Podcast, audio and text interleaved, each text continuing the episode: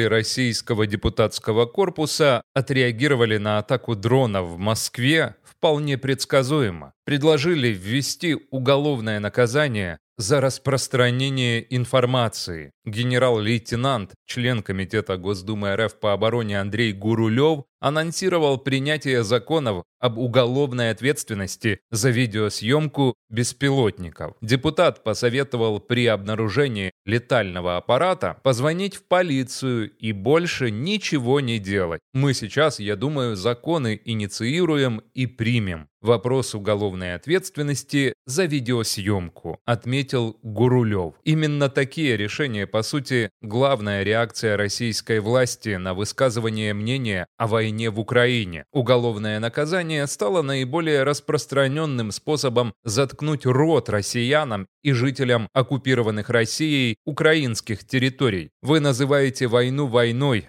Говорите об украинской принадлежности оккупированного Крыма или Донбасса, рассказываете о преступлениях российской армии, читаете книгу на украинском языке, просто на деле синее с желтым, что ж, вы дискредитируете российские вооруженные силы. Сейчас вот предлагают просто не смотреть вверх, чтобы не видеть беспилотников. А тот, кто увидит и уж тем более выложит увиденное в сеть, теперь вполне может подвергнуться уголовному наказанию. В Крыму такая тактика запугивания и замалчивания применяется с первого дня оккупации. Как еще можно было заставить людей, еще недавно живших в Украине и не собиравшихся не менять гражданство, не оказываться в соседней стране с ее авторитаризмом и глупостью, поверить, что Россия здесь навсегда, уверен только показательными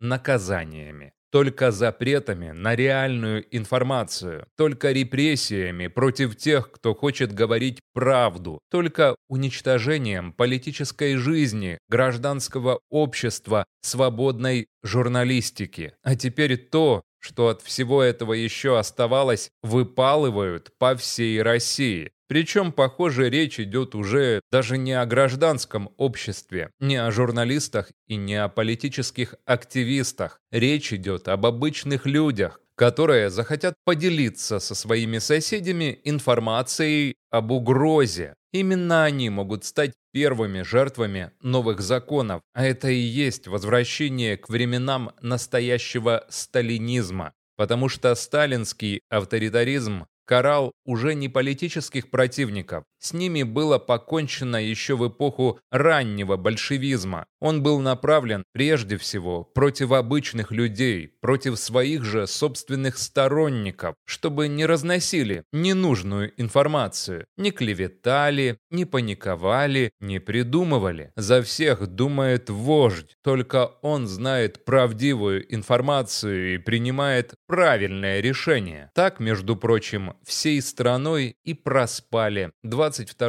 июня 1941 года. Что было дальше? Киев бомбили, нам объявили. Сейчас тоже бомбят Киев, по примеру гитлеровцев. А вот объявлять о том, что Россия устроила изнурительную войну, которая в конечном счете пришла и на ее землю, не спешат. Зачем паниковать, если не паникует Путин?